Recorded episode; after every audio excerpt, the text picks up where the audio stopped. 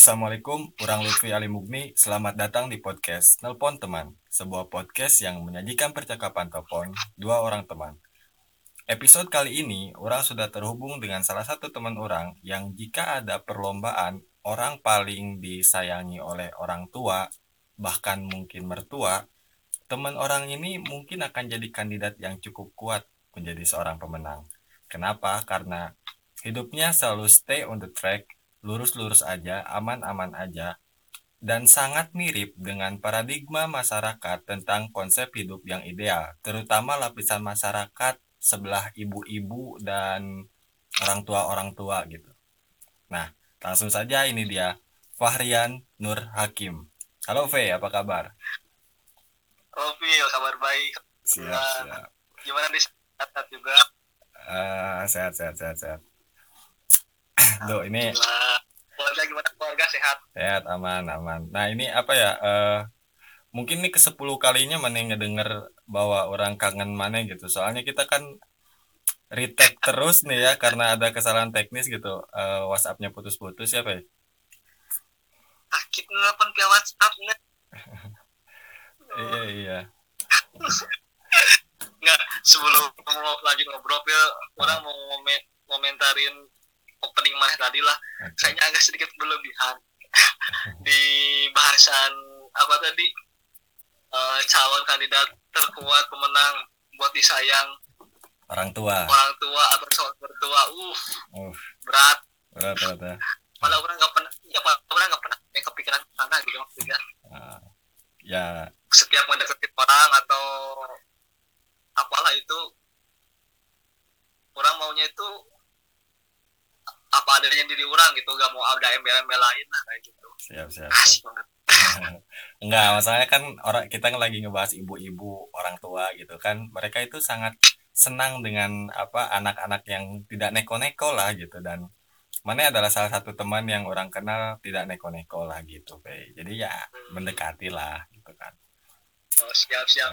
Bentar-bentar pil. Uh, uh, uh. tujuannya itu apa sih? Ceritanya mau bahas apa? Kita di teleponan kali ini tuh? Kita ini mau ngebahas uh, hidup normal, Pei. ya, kita ini mau hidup normal. ya ngasih pandangan tentang hidup normal gitu kan. Kita mau hmm. orang mau mana membagikan pandangan mana tentang hidup mana yang begitu normal gitu. Uh, seperti apakah oh. cara berpikir Jadi mana? tentang gitu. hidup normal lah ya. ya Jujur gitu, sih pas ya. kurang dikabar dikabarin ke mana gitunya. Ya uh, LP maksudnya diundang ke podcastnya Lutfi Ali Bumi lah gitu Asik. buat bahas hidup normal. Waktu kemarin kemarin siang kalau nggak salah. Terus rencananya mau nelfon malam aduh sumpah. Kayak apa ya lah deg-degan gak ada persiapan gak dikasih napas. Soalnya bahasanya serius bener ini kayaknya ya. Eh, eh, eh, enggak lah receh hidup normal doang soalnya, ingat soalnya nggak soalnya orang tuh lebih santai lebih klop tuh lamun ngobrol aja mana itu bahasnya bahasan film lah apa bahasan hal-hal lah bahasan percintaan lah mungkin. Kurang lebih lebih nyaman sepertinya kalau bahas itu. Tapi oke okay lah. Ya. coba kita ngobrol-ngobrol lah ya. Siap. Sharing-sharing lah pak ya. Hmm. siap siap Pil. Nah gini. Orang kan udah ngomong berpuluh-puluh kali bahwa orang kangen mana gitu kan karena kita ini temen yang cukup dekat gitu kan. Tapi kita ini temen yang cukup lama juga gak ketemu gitu kan. Nah uh, setelah lama-lama ini gak ketemu tiba-tiba kita suatu waktu uh, chattingan ya kita kontekan di Instagram kalau gak salah di DM DMan kita. Nah mana ngabarin bahwa mana udah keterima di salah satu BUMN nih. Ya kan? Uh -uh. nah orang itu kan kenal mana cukup lama gitu kan dan tahu juga kerjaan mana yang sebelumnya gitu. Nah kalau orang soto ini Maya soto ya silakan koreksi kalau kesotoyan orang ini salah gitu. Uh, orang tahu kerjaan mana yang lama orang tahu income mana cukup di kerjaan yang lama dan bahkan mungkin besar lah untuk uh, ukuran umur-umur kita ini gitu. Nah Sedangkan di BUMN ini orang juga uh, punya kakak yang kerja di BUMN yang sama dengan Mane. Orang tahu income-nya gitu. Nah, ada uh, analisa orang mungkin uh, income mana uh, gaji mana di BUMN sama gaji mana di kerjaan yang sebelumnya ini mungkin downgrade gitu lebih lebih kecil di uh, BUMN ini nah orang makanya penasaran pengen nanyain apa sih alasan mana pindah ke BUMN ini nih hmm, itu berarti alasan orang ada di tempat yang sekarang lah ya orang pilih tempat yang sekarang lah ya. Ya ya. Hmm, kalau misalkan bahas tadi ya dari apa sisi income uh. bisa jadi kesotoyan mana itu ada benernya juga. Okay. maksudnya uh, income di tempat sebelumnya tuh lebih wah lah daripada yang sekarang. Jadi itu ada benernya juga. Cuman sebenarnya bukan itu juga sih alasan orang milih tempat yang sekarang. Uh. kalau dibilang gak nyaman sama tempat yang dulu enggak dibilang gak nyaman sama lingkungannya enggak juga. Dibilang gak nyaman kerjaannya enggak juga. Hmm. dibilang nggak nyaman sama rekan-rekan kerjanya enggak juga. Hmm. bisa dibilang di tempat yang dulu tuh udah zona nyaman banget lah. Uh, siap siap. Dari segi waktu ada dari segi fleksibilitas kerja iya. Dari segi rekan kerja iya. Dari segi kerjaan iya pokoknya sip banget lah. Uh. kalau buat orang gitu ya. Cuman yang kurangnya itu tahu sendiri lah ya udah jadi rahasia umum kalau di tempat yang dulu itu. Tahu lah tahu lah ya kan ya. Sistemnya kontrak ya Wei nah itulah kurang lebih. Jadi segi kepastian kepastian ke depannya tuh kurang lah kurang mengikat lah maksudnya. Hmm. nah kalau di tempatnya sekarang itu kebetulan nggak kayak gitu. Jadi itulah salah satu alasan terkuat buat orang gitu lebih buat aman dan sekarang. lebih aman dan lebih hmm. minim resiko lah ya menurut mana hmm, ya bisa dibilang kayak gitulah lebih hmm. lebih lebih lebih ada kepastian ya buat kepastian. depan ke depannya kayak gitu meskipun ya bisa jadi di tempat yang sekarang juga ke depannya banyak perubahan-perubahan lagi kan orang juga nggak tahu cuma saat ini uh, gambaran gambaran sipnya tuh kayak gitulah oke. Nah mana kan ini apa ya uh, seperti yang orang bahas di opening itu kak. Mana itu orang yang stay on the track dan nggak neko-neko gitu ya. Uh, termasuk pilihan ini menurut orang uh, bentuk ketidak neko-nekoan mana gitu. Pengen ada keamanan dan resiko yang minim gitu. Nah uh, kita sedikit intermezzo lah ya ke uh, apa untuk mengukur level ketidak neko-nekoan mana gitu uh, mana kan bukan perokok nih ya mana bukan perokok gitu kan Ah, mana pernah ngerokok gak sih? Pernah nyobain rokok? Pernah, pernah. Oh, pernah nyobain rokok. Tapi tidak sampai jadi perokok ya? Cuman nggak edik lah gitu, nggak kecanduan. Hmm, itu kapan teh? Baru-baru ini juga juga. Oh, baru-baru ini ya. Setelah setelah apa ya? Iya. setelah punya income sendiri dan resiko apa ya bersinggungan dengan orang tuanya lebih kecil mungkin ya jadi mana yang mulai berani gitu atau dulu pas sekolah pernah ya. pas sekolah lupa lagi sih lupa lagi kayaknya pernah juga kayaknya soalnya mayoritas bukan mayoritas sih hampir semuanya di keluarga orang tuh sebenarnya ya perokok oh gitu oh. Dari mulai kakek orang sampai bapak orang perokok juga itu perokoknya juga perokok berat lah perokoknya perokok berat hmm. Hmm, makanya agak aneh juga sih kalau misalkan orang nggak ngerokok tuh soalnya keluarga tuh hampir semuanya itu perokok berat oh. jadi mana eh, nggak uh, jadi perokok bukan karena apa ya bukan bukan karena resiko kesehatannya yang tinggi tapi karena emang mana gak suka aja atau gimana pak? Itulah karena gak suka juga mungkin karena uh, apa sih janji juga sama orang tua sama sama sama ibu lah ya. Hmm. uh, bahwa jangan kayak kakek jangan kayak bapak gitu jadi perokok gitu. Ya gitu gitu gitu. Ya orang tipenya uh, kayak banget sama ibu lah. Uh, nah, gimana nggak mana jadi pemenang orang yang paling disayangin? Orang tua pe ini begitu super gitu perlakuannya ke orang tua masya allah. Saya terimpresi lah. Nah, terus. Nah, terus kita loncat lagi nih buat ngukur lagi ke seberapa gak neko-nekoan mana gitu kan. soalnya orang melihat apa ya secara overall gitu mana uh, kehidupan mana itu ya cukup gak neko-neko gitu. Uh, orang pengen tahu sampai level mana kan orang nggak tahu dalemannya begitu dalam gitu mana orang pengen ngukur levelnya gitu kan. Nah sekarang bolos nih. Mana pernah bolos sekolah gak pernah bolos sekolah. Bolos seharian kayaknya nggak pernah deh. Cuma kalau bolos di jam-jam tertentu pernah. Oh gitu. Jam-jam kayak gimana nih? Jam-jam waktu itu tuh kalau nggak salah tuh apa ya kalau jam ya namanya ada apa sih? Kalau biasanya sekolah pengadaan ya oh pengadaan iya. pengayaan ya? Pengayaan pengayaan. Nah itulah pokoknya. Lah itu. Tambahan gitu. Pas waktu itu tuh zaman SMA itu aduh udah malas banget lah sama pengajian yang malas banget. Waktunya udah nggak pas juga. Hmm.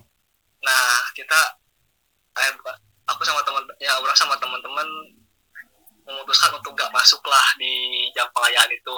Ya, tapi ya pengayaan sih jauh ke, jauh ke rumah ke rumah teman ke rumah teman yang di dekat sekolah kebetulan soalnya itu bisa dibilang base camp lah tempat uh, tempat kumpul-kumpul lah di sana tempat ngumpul tempat ngumpul geng lah di sana anak -anak. gitu. Oh, iya, Jadi siap, siap. apal aja ke sana. Tapi ya kalau bolos Cuman kalau seharian kayaknya pernah deh. Mm -hmm. Pernah kalau seharian full. Mm. Kalau bolos peng uh, pengayaan sih kayaknya masih aman sih lah ya. Karena itu kan pun masih jam ya. tambahan ya. sih ya gitu. Iya iya mm -hmm. Nah, terus tingkat lagi ke terus, mana pernah selingkuh gak, Pak? Ah? Pernah selingkuh gak, Pak? Selama pacaran? pernah selingkuh pernah selingkuh enggak enggak ya kalau pacaran terus suka sama orang lain sih sering nah, itu wajar sih wajar lah naksir naksir gitu saat pacaran kan wajar lah gitu. Udah nikah aja kadang ngeliat yang cantik ya udah cantik gitu suka seneng gitu kan. Pernah pernah pernah pernah mudah-mudahan mudah-mudahan aja mata orang gak denger lah ya. Hmm. dulu tuh orang orang statusnya lagi lagi ada hubungan lah sama orang. Uh. nah suatu waktu uh, aduh asal gue nih. Udah nggak pas sih gimana gimana? Ada rasa uh, inilah ada rasa kata tadi kan lah sama orang lain ada okay. rasa kata tadi kan sama cewek lain. Siap siap. Karena intensitas ketemunya lebih sering sama orang ini tuh. Oh iya dibanding iya. sama pacar ya ngobrol-ngobrol-ngobrol sering chattingan. Terus sempat jalan bareng juga sama cewek itu. Sempat hmm. nonton bareng malah. Oh gitu sempat deklarasi deklarasi lagi. saling suka gak itu sama cewek yang samping ini? Interaksi. Hmm? interaksi saya kalau enggak deklarasi gitu. aku suka sama kamu kamu suka sama aku gitu. Oh. Pernah sih orang frontal maksudnya orang pernah ngutip kata-kata mana oke kalau nggak salah. Wow wow wow. Orang investasi dosa ini aduh. Orang pernah oke ketika kita suka seseorang hmm. misalkan orang pertama lah kita suka hmm. ada orang lain yang kita suka maksudnya itu di nomor dua lah kan. jika kamu kumanya kok di depan itu orang oh di pokoknya intinya jika kamu menyukai seseorang terus ada orang kedua dan itu kamu lebih sukai berarti kamu tidak benar-benar menyukai orang yang pertama jadi pilihlah yang kedua kalau nggak salah kayak gitu aku tipe mana orang tadi orang se apa sebijak pokoknya kalau zaman lu kuliah orang kode sih. Bijak bijak yang negatif ya segitunya. Orang juga tapi, tapi itu emang orang tapi orang itu jangan nekat orang bisa kepikiran juga gitu juga. Uh, siap siap siap. Udah nggak kepikiran udah nggak kepikiran lagi lah kayak gitulah udah yang udah. kayak gitu sekarang udah waktunya serius lah. Udah lebih aman lah ya.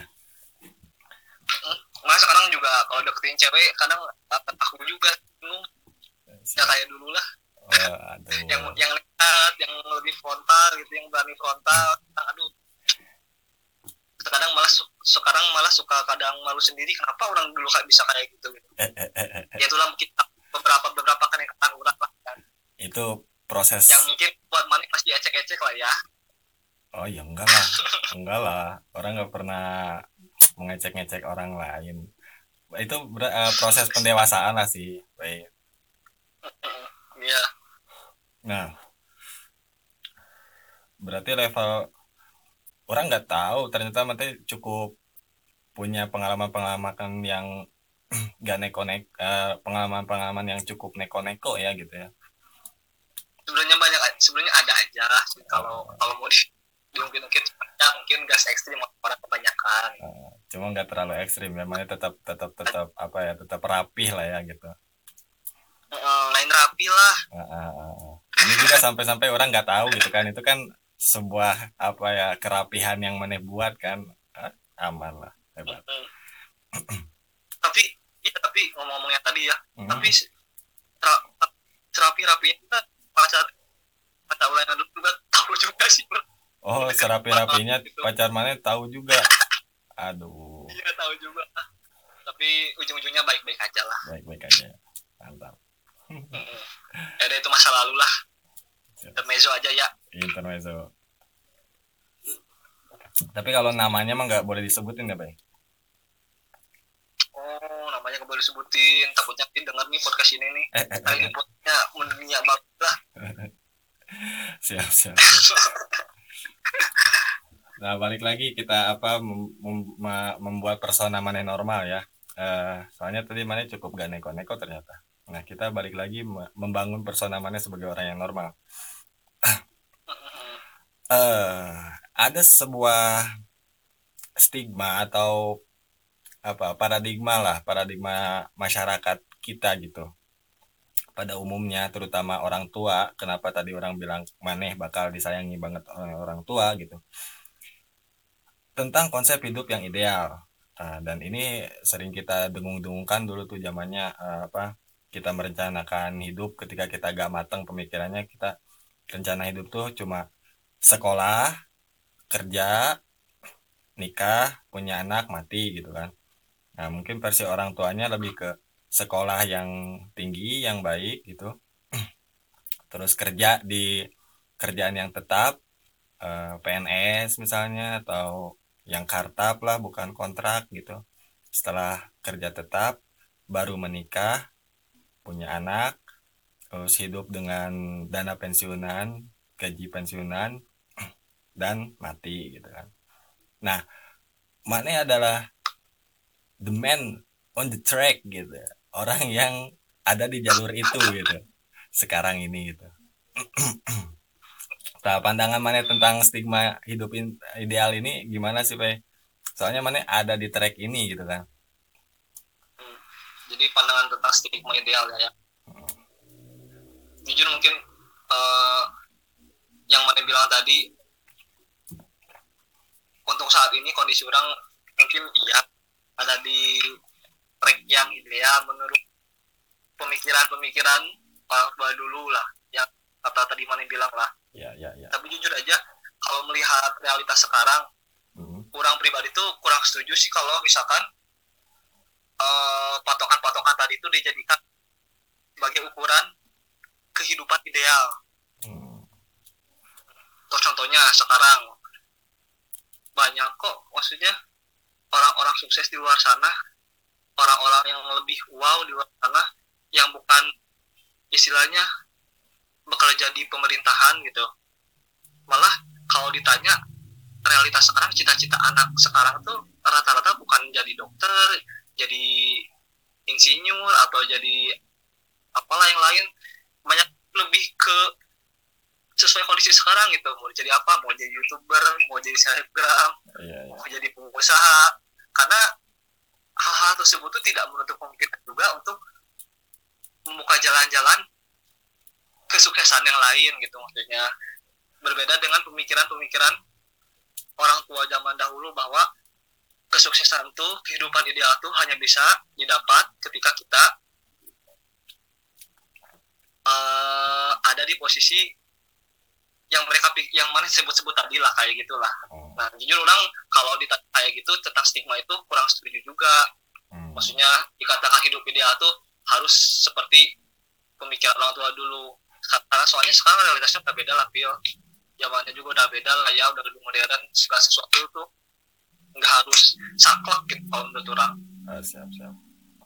Nah tapi mana setuju kalau apa uh, pandangan yang di seberang itu uh, punya resiko yang lebih tinggi dari uh, track mana yang sekarang kalau resiko masing-masing pasti ada resikonya lah pil ya hmm. uh, uh, rata-rata soalnya manusia manusia tuh kayak gitu lah lihat tuh cuma anaknya aja nggak tahu nggak tahu sakit sakitnya apa hmm. bisa jadi di yang di pikiran orang-orang wah si ini hidupnya ideal si itu hidupnya ideal kelihatannya aja ideal hmm. tapi mereka nggak tahu proses buat mencapai ideal itu kayak gimana gitu terus yang di seberangnya juga yang yang nggak ada yang nggak di tempat yang dikatakan dia dalam tanda kutip lah misalkan uh. Uh, mereka kelihatannya misalkan uh, struggle ya. atau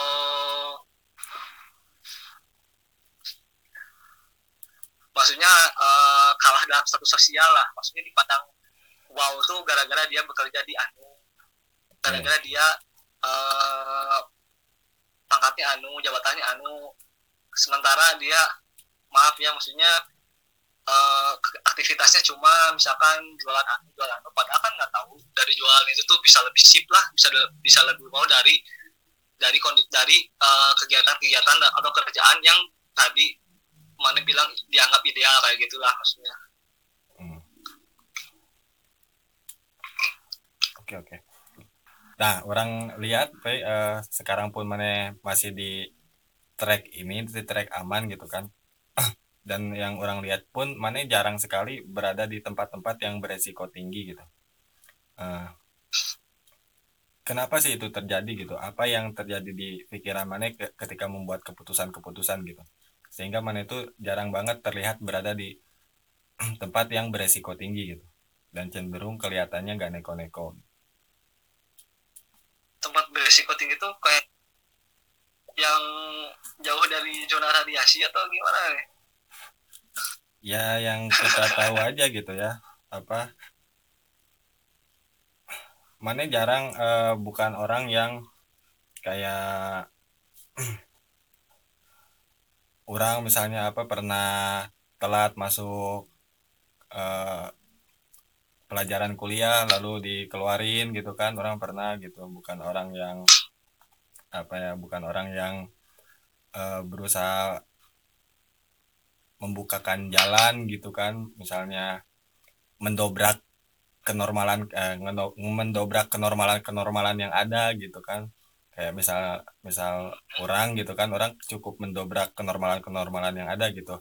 Uh, di umur kita kita dituntut untuk bekerja di sebuah instansi tapi orang malah keluar dari instansi dan mencoba di industri kreatif itu kan mendobrak kenormalan-kenormalan yang ada gitu kan. Mana itu jarang uh, berada di posisi itu gitu. Itu apa sih yang terjadi di pikiran mana gitu? Jarang ada di posisi itu mungkin udah uh, karena orang juga dihadapkan pada pilihan yang gitu. maksudnya orang harus memilih sesuatu hal uh, yang memiliki resiko tinggi jarang lebih ke jarang dihadapkan pada pilihan itu aja sih. Menurut analisa mana kenapa mana jarang dihadapkan gitu kenapa ya? Karena pilihan-pilihan yang ada di depan orang mungkin sip-sip semua ya. Orang juga bingung. Maksudnya orang apa karena orang bukan berarti orang gak mau ambil risiko juga? Juga tapi tapi orang jarang dihadapkan pada pilihan yang orang buat mengambil risiko tinggi gitu pil. Kalau orang bilang orang mau mengambil kalau orang bilang mana menghindari resiko tersebut mana setuju atau tidak gitu? Mana yang menghindari gitu? Menghindari menghindari juga enggak juga. Kalau menghindari berarti bisa dikatakan ada pilihannya. Tapi orang nggak milih itu.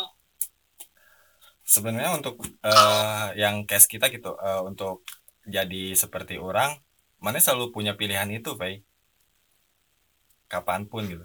Selalu, selalu punya pilihan itu. Ya mana keluar dari kerjaan misalnya dan mencoba ke passion yang mana benar-benar sukai gitu mana selalu punya pilihan itu semua orang punya selalu punya pilihan itu Fai tapi mana tidak memilihnya mana menghindari resiko di sana atau bagaimana Pak?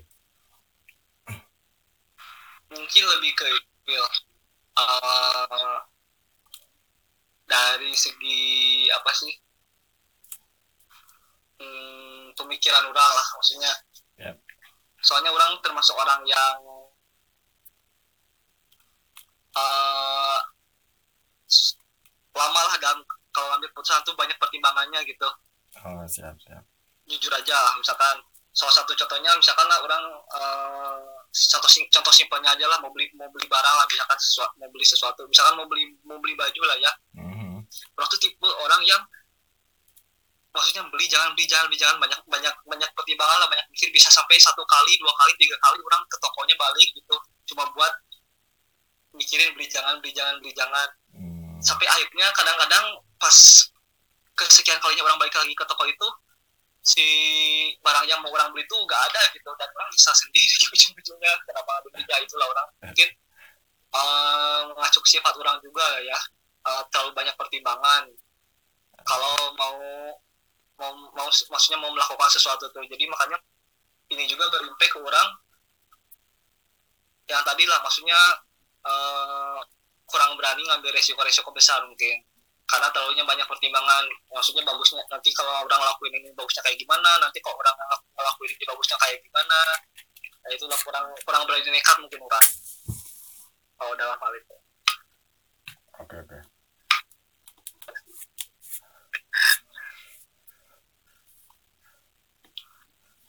nah uh, orang pengen tanya nih uh, sebenarnya keputusan paling beresiko mana apa sih di dalam hidup kita? Keputusan paling beresiko orang. Hmm. Salah satunya orang milih tempatnya sekarang. Hmm. Kenapa tuh, Be? Dari resiko orang di tempat yang sekarang yang paling besar menurut orang itu dari segi tempat jujur aja orang tipenya bukan orang yang gampang gitu. Gampang gampang atau mudah jauh dari keluarga jauh dari teman-teman jauh dari orang-orang terdekat. Jujur aja orang dari dulu tuh paling nggak bisa uh, terlalu lama jauh sama mereka lah. Hmm. nah orang mikir step ini pilihan orang ini salah satu resiko terbesar dalam hidup orang. Soalnya kan kalau orang di di tempatnya sekarang kan belum tentu maksudnya tempatnya di mana belum tentu tempatnya sesuai apa yang kita mau. Hmm. beresiko juga maksudnya uh, jauh dari keluarga jauh dari teman-teman. Ya, karena orang tipenya yang kayak tadi pil. Uh, terus juga cita-cita orang juga sebenarnya gak mau kehilangan gak mau kehilangan momen-momen momen-momen tuanya orang tua lah orang tuh sebisa mungkin pengen selalu ada di dekat mereka itulah. Jadi orang dengan dengan orang milih tempat sekarang menurut orang salah satu uh, keberanian orang untuk mengambil resiko itulah. Resiko yang dibilang bisa dibilang tinggi lah kalau menurut orang gitu. Oke oke. Nah gimana kalau sekarang gini uh, meninggalkan orang tua dan melewatkan apa masa tua orang tua masa tua dari orang tua mana gitu dengan berada jauh tempatnya. Bagaimana suatu saat Mane mendapat sebuah pilihan di mana Mane bisa dekat dengan orang tua, tapi Mane harus meng mengorbankan keamanan karir gitu kan. Yang sekarang Mane apa coba capai kan keamanan karir, kenyamanan Mane gitu kan. Nah, gimana Mane suatu saat Mane diberikan pilihan ternyata bisa lebih dekat dengan orang tua tapi harus mengorbankan kenyamanan maneh dari segi keamanan posisi maneh di karir maneh maneh akan bawa kesempatan itu atau tidak jujur uh, bukannya orang gak mensyukuri yang sekarang ya. Mm -hmm. bukannya ya bukannya orang gak mensyukuri kondisi yang sekarang. Orang sering bilang ke kade orang lah intinya. Kalau bisa ngulang waktu orang pengen ngulang waktu gitu. Pengen ada lagi di posisi yang kayak dulu gitu. Maksudnya gampang ketemu orang tua waktu banyak. Terus uh, kumpul-kumpul sama teman-teman gampang mau ketemu sama teman gampang. Jujur orang sering bilang itu. Kalau misalkan bisa ngulang waktu orang pengen orang pengen balik lagi ke kondisi kayak dulu gitu nggak kayak sekarang. Bukannya orang gak mensyukuri ya itu. Iya, iya, terus kalau misalkan pertanyaan mana tadi? Kalau misalkan ada kesempatan uh, buat kayak dulu lagi uh. jujur orang mau milih pilihan itu mana mau milih pilihan itu? Iya. Pasti orang gak akan ragu. Walaupun dengan resiko melepas kepastian yang sekarang lah. Uh. kalau kata mana tadi ya. Siap siap. Justru soalnya kalau kalau buat kalau buat orang tuh sebenarnya kebahagiaan tuh buat kebahagiaan tuh banyak lah bukan dilihat dari satu satu sisi doang. Mana yang punya waktu luang mana bisa ketemu mana bisa dekat sama keluarga mana mana punya maksudnya sering interaksi sering silaturahmi sama rekan-rekan sumpah nggak akan tergantikan banget tapi soalnya orang udah ngerasain kondisi yang sekarang gitu. jadi orang bisa ngomong kayak gini okay. kalau menurut orang itu ya soalnya kan prinsip orang hidup prinsip orang beda-beda oke okay, oke okay, oke okay. nah sekarang uh, jumlah uang di tabungan mana berapa Pei? ada di atas apa ya? Di atas dua digit gak mencapai dua digit gak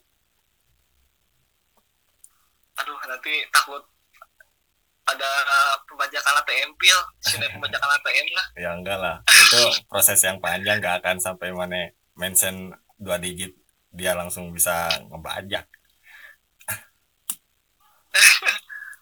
Dua digit tuh dua digit tuh segimana pil ya dua digit di depan lah.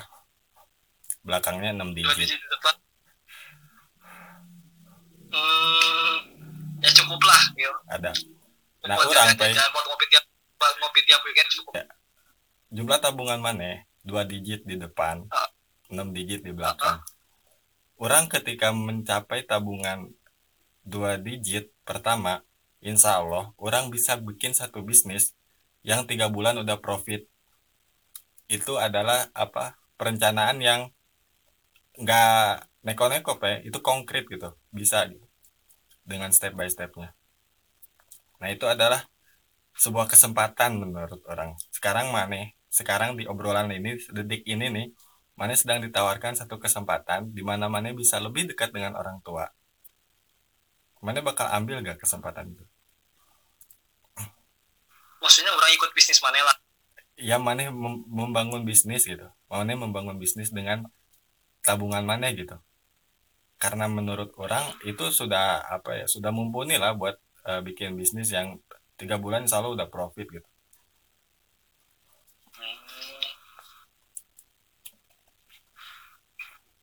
bisnisnya bisnis apa pil apa pun kalau bilang bisnis itu ya jangan uh, jangan bilang bisnisnya bisnis apa itu prosesnya jadi bisnis itu gini prosesnya kita apa pelajari uh, target market baru kita nyari mau kita tahu target market, baru kita nyari produknya gitu.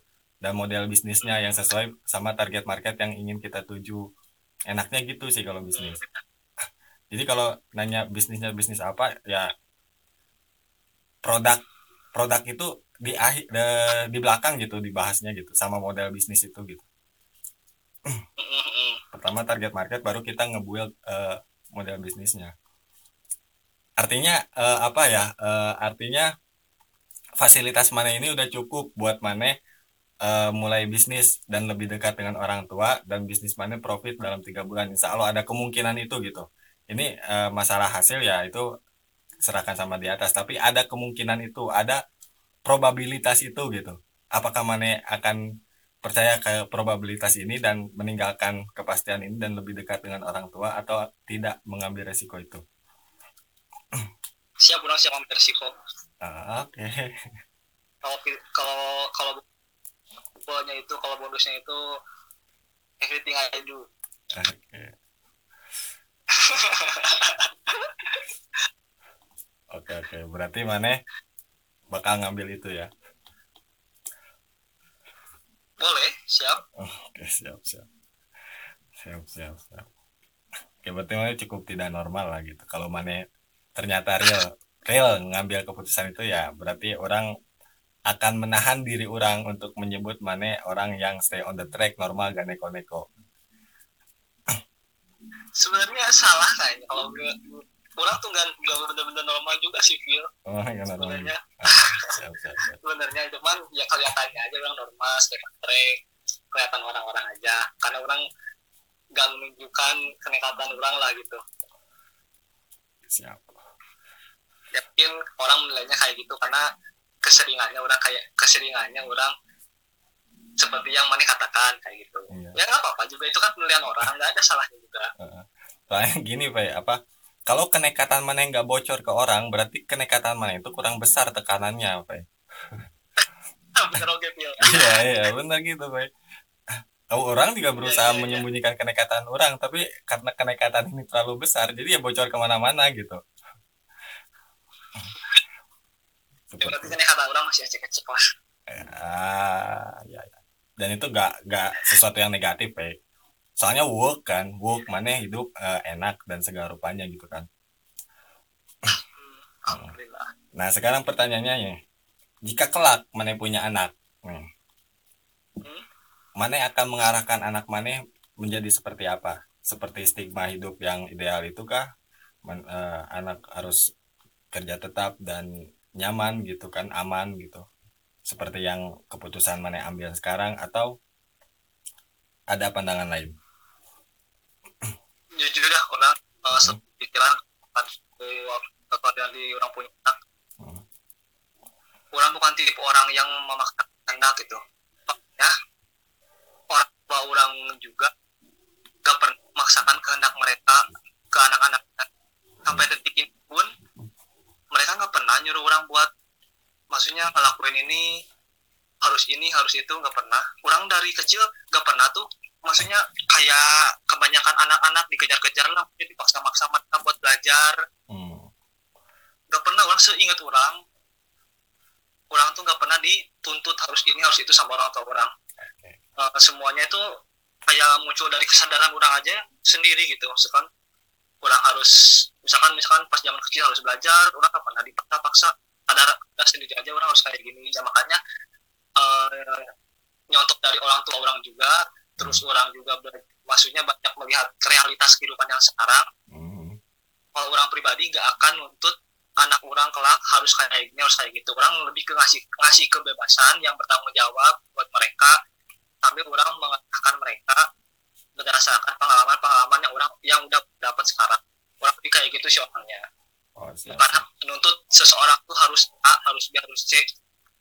Orang lebih ke nuntut senyamannya mereka biar potensi mereka keluar okay. lebih ke kayak gitu sih mantap mantap mantap lebih ke menumbuhkan kesadaran mereka lah maksudnya bukan ke menuntut harus seperti yang orang mau oke okay, mantap Oke, Pak. Uh, ini udah cukup panjang kita ngobrol.